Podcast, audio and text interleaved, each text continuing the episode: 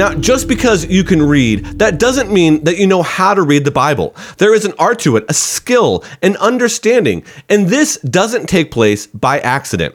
If you're tired of being intimidated and frustrated by your experience with the Bible, why not spend some time with us and learn how to use it? Like a good workout plan is needed at the gym to maximize our gains, so too do we as Christians need a plan to sharpen our Bible study skills. Well, welcome to the show that loves doubters. Here on Christianity Still Makes Sense, we are making sense of the doubts that can deconstruct our Christian faith with near apostate, now pastor and apologist, Dr. Bobby Conway. I'm your host, Tim Hall. Well, Bobby, as we begin, share with us some of your thoughts that excite you about this approach that we tackle in this three part series. Well, I can picture people that are listening and they have a Bible. They might have several of them, but they don't know how to study it. In fact, they're in a mixy relationship with the Bible, perhaps like the person that went to the gym that you alluded to, and they walk in and they don't know how to handle the equipment. They might be overwhelmed by all the different machines that are in a gym and feeling out of shape and not really knowing where to begin struggling and perhaps even throwing in the towel and leaving the gym. I think when people approach the scriptures, uh, you know, there is a lot of territory in the Bible, lots of different types of genres, and people who want to do some spiritual exercise to get in spiritual shape. They show up at the Bible like the person at a gym. And if they've never been trained how to work out, or if they've never been trained how to study their Bible, then no wonder they're going to be frustrated. And not only that, when you go to a gym and you don't have proper form, you don't know how to use the weights, well, you can injure yourself. Similarly, when it comes to the Bible, uh, it teaches us how to develop our Christian life. But many believers have no idea how to study the Bible for themselves, and they often injure themselves. And so, what I hope is like the old statement that was said if you give a person a fish, you feed them a meal. But if you teach a person to fish, you feed that person for a lifetime. So that's the goal is we want to teach people how to dig into scripture so that they could study it for themselves. Because if you think about it, what a privilege that we have as Christians. Before the Gutenberg printing press in the 15th century, the people didn't have access the way they do today to a Bible. Now we can have several Bibles, different Bibles in different languages. It's astonishing. And so this is an amazing book, and we just want to take some time to help our audience understand this one book with one message that we call the Bible. Talk to us a little bit about the approach that we're going to take to help us know how to study our Bibles. Sure, there are different types of Bible studies that people can embark upon. Uh, they can do a word study, a chapter study, a topical study, a book study, a character study. Uh, they could do a genre study. Uh, but what we're after here is teaching a method that will work for all of those. So if you're doing a word study, a chapter study, a topical study, this inductive study approach will be applied when you're doing any type of study in the Bible.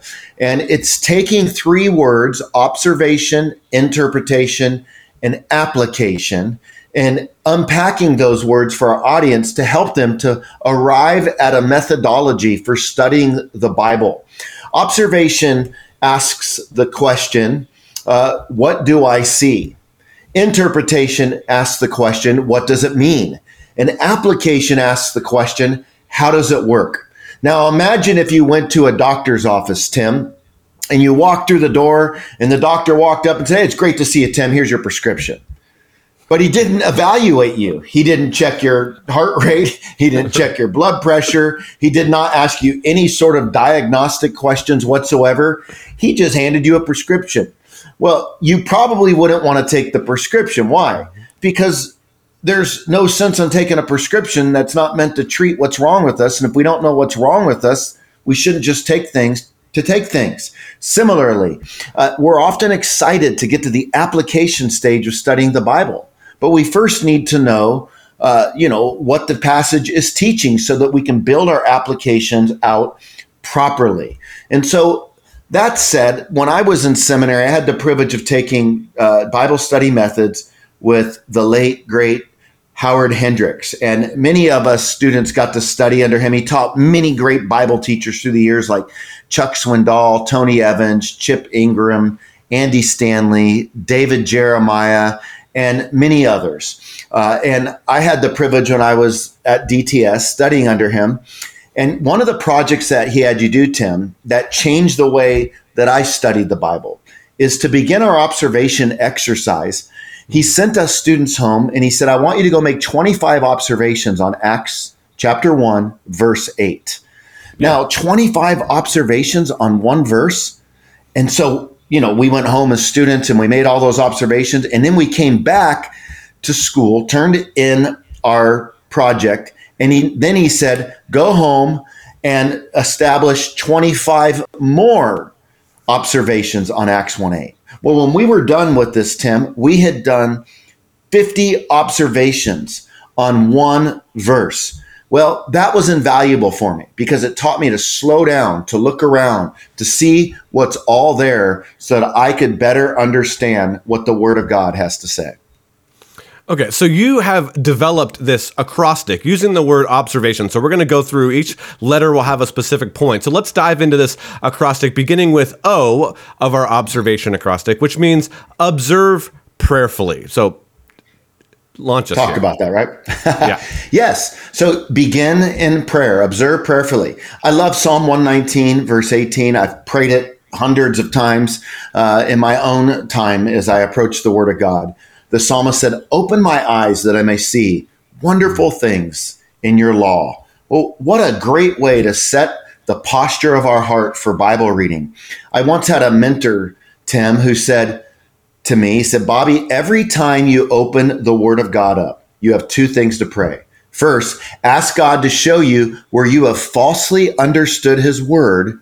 And second, ask Him to reteach it to you. Well, that was huge for me, Tim, uh, just to be able to think about uh, every time I go before prayer, before the Lord, before I open the Bible, I'm trying to say, God, help me to be in alignment with your word.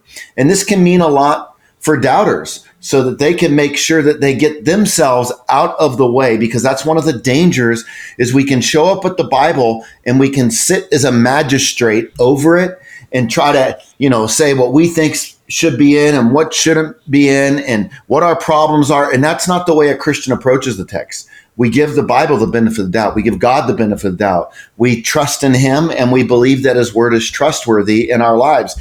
And that is troubling to some people. And honestly, I can understand why people are thinking, well, you've just committed intellectual suicide. And I would say, no, we have arguments for why we believe the scripture is trustworthy and provides evidence for us. But we don't just sit in that game every time we approach the Bible. Uh, we conclude that early on in our belief with Jesus that the Bible's trustworthy so that that's not always a hiccup for us every time we go to read the Bible. I, th- I, think that's really important that our Bible study starts before we even open the scripture. It, it starts with this prayer. So, next, you say uh, to begin seeing the big picture. Talk to us a little bit about that. So, if let's say you're going to read the book of Galatians, you could sit down. It's only six chapters, takes you 15 minutes. You get the the landscape and you read over it, and you're quickly going to see that the book of Galatians is a book that's helping Paul's audience understand the false gospel of the Judaizers. And the key verse is in chapter 1, verse 8 if anyone comes to you preaching another gospel, let him be anathema. And so that's a strong statement that you see right there. But obviously, it helps us to understand the big picture of what's taken place in that passage, Tim. Okay, so now the S, we're, we're going to go through this quickly because we, we got lots of letters to cover yeah. and only a short period of time to do it. So uh, the S stands for select the style of literature. Talk to us about why this is important, Bobby. Sure. So uh, we need to realize that you have the Bible. It's, you know, one book made up of 66 books, so to speak, right? Bible means book. And uh, these different books of the Bible, um, you know, come with different genres. And so you have poetic, apocalyptic, narrative, epistolary, historical. And so we want to know what kind of literature are we dealing with, right? If you're going to be a handy person, uh, you know, before you show up, you want to know, well, what what's my project? Am I working on metal? Am I working on plastics? Am I working on wood?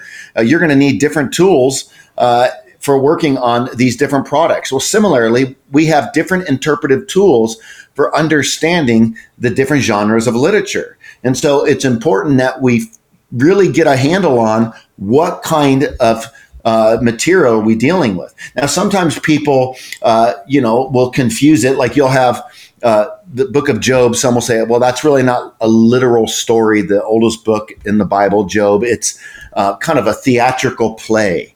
Uh, and so you have to be aware that you might have some of those types of objections. Is this just a theatrical play or is this a real uh, story? I think he was a historical person, but just building our awareness out in that way. Well, I, will take this opportunity to remind our audience that, particularly are listening as the audio only podcast, or if you're listening on the radio and you're like, wow, I want to go back and write some of these down. If you're checking us out on YouTube, they'll be on the screen as we go through them. So if you're listening on audio only and you want to get these, again, go check out uh, check us out on YouTube while you're there. Subscribe, uh, you know, like this video, share it with your network. We'd really appreciate that. So the E stands for explore any commands to follow. So what does that look like, Bobby? The Bible is replete with commands. Uh, the thing is, though, is every command in the Bible doesn't necessarily apply to us, right? It, has mm. been said before that all Scripture was written for us, but not all Scripture uh, was written to us. And so there was an audience. And so we need to keep in mind um, kind of what covenantal stage that we are in when we're reading the Bible. Are we under the old covenant? Are we in the new covenant? Are we kind of operating under, uh, you know, the Abrahamic covenant? What, what's going on as we're reading the Bible? Uh, yeah. Because you have different stages. And so it can help sometimes to think about different types of laws in the Bible, like dietary, um, or you can think about civil law or the moral law. Well, under a theocracy with the civil law, you had uh, with Moses and the children of Israel in, in, in the wilderness, they had a different set of laws that don't apply to us not living in a theocracy. Not only that, there were certain dietary laws that were meant to paint a picture and that were applicable under the old covenant. But when Jesus came and he fulfilled the old covenant, uh, then those were eradicated, some of these dietary laws. So you can see that like in Acts chapter 10, where Peter's now permis- permitted to eat that which was once considered unclean because, you know, the picture had been fulfilled. When it comes to the moral law, you take Leviticus 18, where it says, you know, it's an abomination for a male to lie with another male. And then some would say, oh, yeah, but then you go into Leviticus 11 and it talks about, you know, shellfish. Well, you know, we eat shellfish. Well, it's, you're, you're dealing with a different kind of a law. One is a dietary law, one is a moral law. What do we see about the dietary law in the New Testament? Well, it's eradicated, Acts chapter 10. What do we see about the moral law of homosexuality in the New Testament? It's reinforced. Romans mm. chapter 1. So that's what I mean by trying to figure out what we are obligated to obey. Yeah, and I think in this observation stage, this is really important. So we're looking at what what are commands in the text, and then later on we'll look at the interpretation and we'll look at whether or not we need to apply them. So that, that, that's a great reminder uh, to kind of just jot those things down as you're going through the Bible study in this observation stage. So next we're going to come to the R, which stands for record any warnings given. So unpack this for us. So when you're reading the Bible and you're making observations, note warnings. So for example, we see warnings uh, immediately in the Bible. In chapter 2, verses 16 and 17, God warns Adam, you can eat of any tree, but do not eat of the tree of the knowledge of good and evil. Right? And that, he had all the freedom in the world, but he wanted to abuse that. So he didn't obey the warning.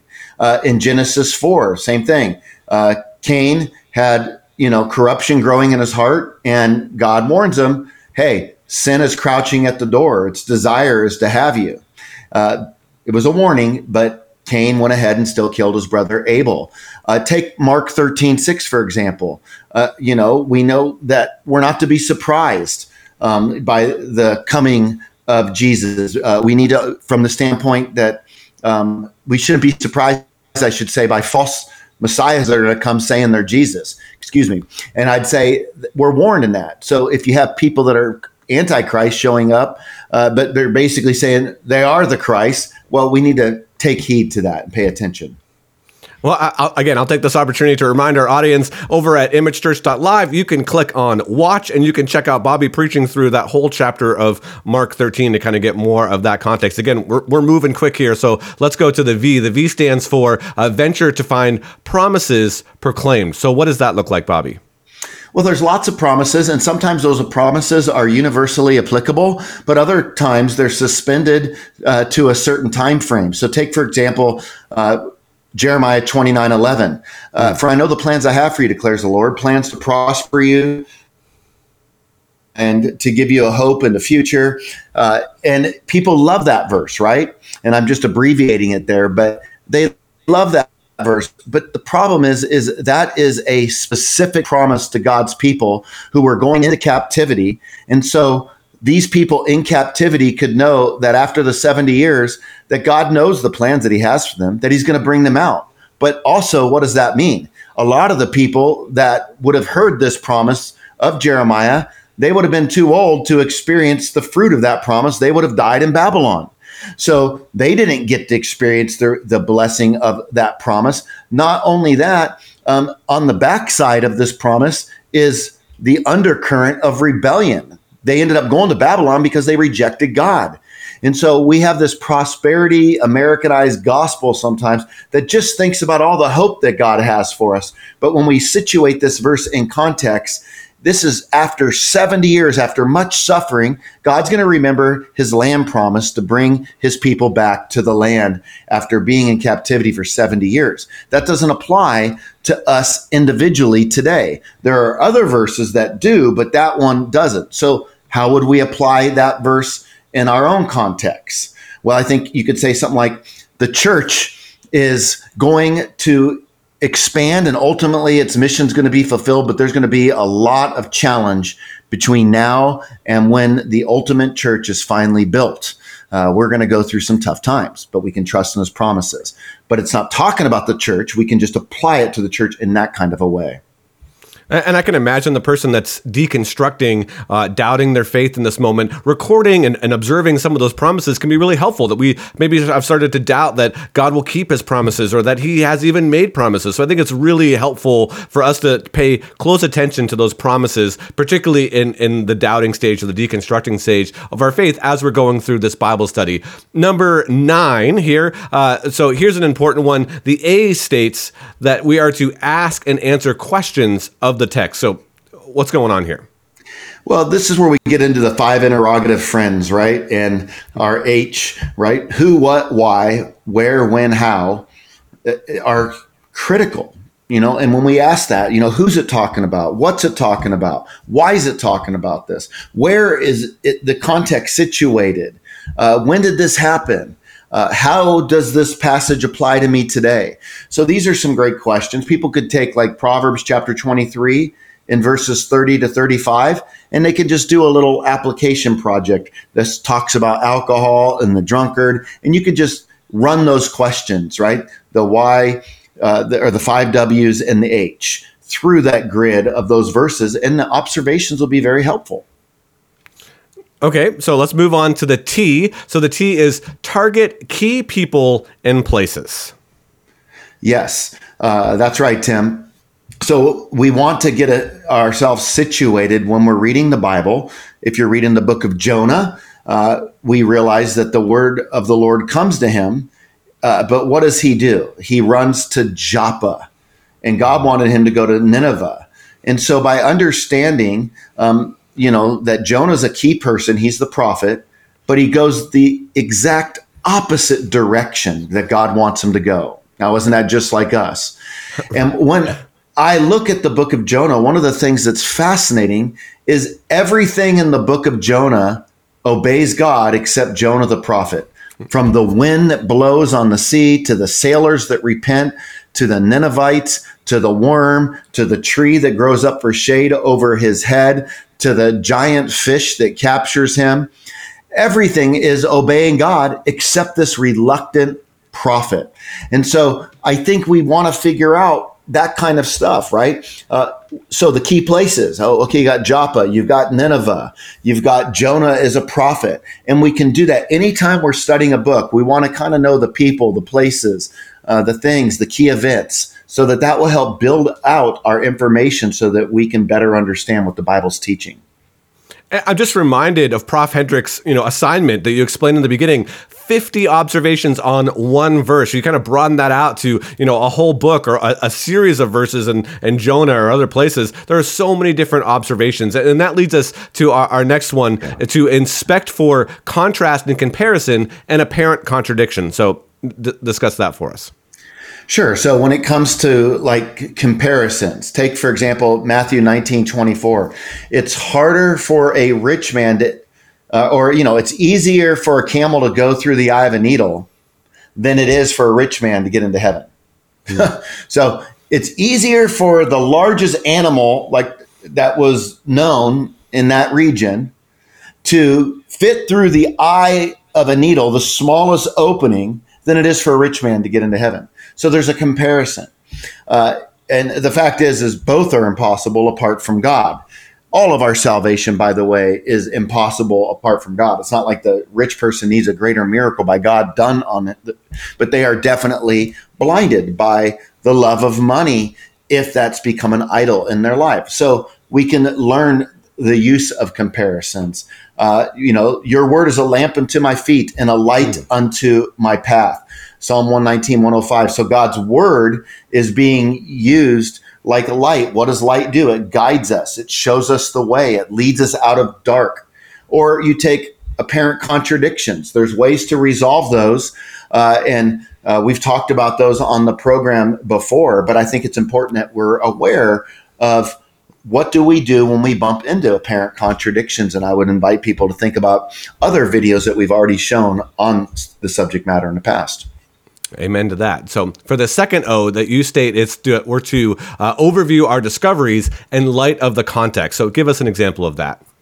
Yeah, so uh, in Proverbs 5:15 you read, "Hey, drink water from your own cistern, running water from your own well." Well, we know that wells were privately owned back in the uh, ancient day. Uh, and so is this talking about wells? Well, no, it's it's talking about uh, women uh, who are married, and you should drink water from your own well. Find sexual satisfaction from your own wife. Don't go and take um, your delight from another man's wife, from another well that is privately owned. That's his well. And so, in other words, delight in the wife of your youth. And so that stuff can be very helpful for when we're looking at the scriptures to know the context that we're dealing with. It's not about wells, it's just used as an illustration.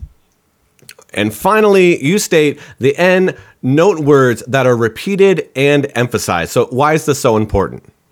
Well, it'll it'll let you know what the theme is, what's going on. If you read the book of Philippians, only 104 verses and four chapters, but the word joy or rejoice is used together some 16 times. If you read Psalm 150, it's amazing how many times the word praise is used there. It's obviously uh, the key of Psalm 150. It's about praising the Lord. Let everything that has breath praise the Lord. Whew, we did it. We made it through the observation. we, sure did. we did. Fantastic. Any final parting words here in the last few minutes? Well, I'm looking forward to uh, taking on the next few words uh, interpretation and application. And basically, we're doing a Bible study uh, methods class for our church at Image Church.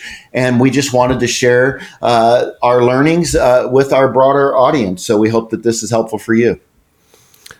Well, if you found this show helpful, but are you you're left with maybe the question of apparent contradictions that we discussed earlier? Well, we have a whole show on that, and you can check out episode 18 of the Unapologetic Show on our YouTube channel.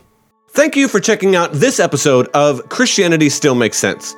This show is just one of the many resources available to those who are doubting their Christian faith. You can also find others at ChristianityStillMakesSense.com. This is a listener supported show, and your gift of any amount helps shows like this continue. Click on the donate link on our website. Also, catch Bobby on Pastor's Perspective, where he answers your questions. Finally, if you're watching on YouTube, be sure to click subscribe and check out our other videos on the channel.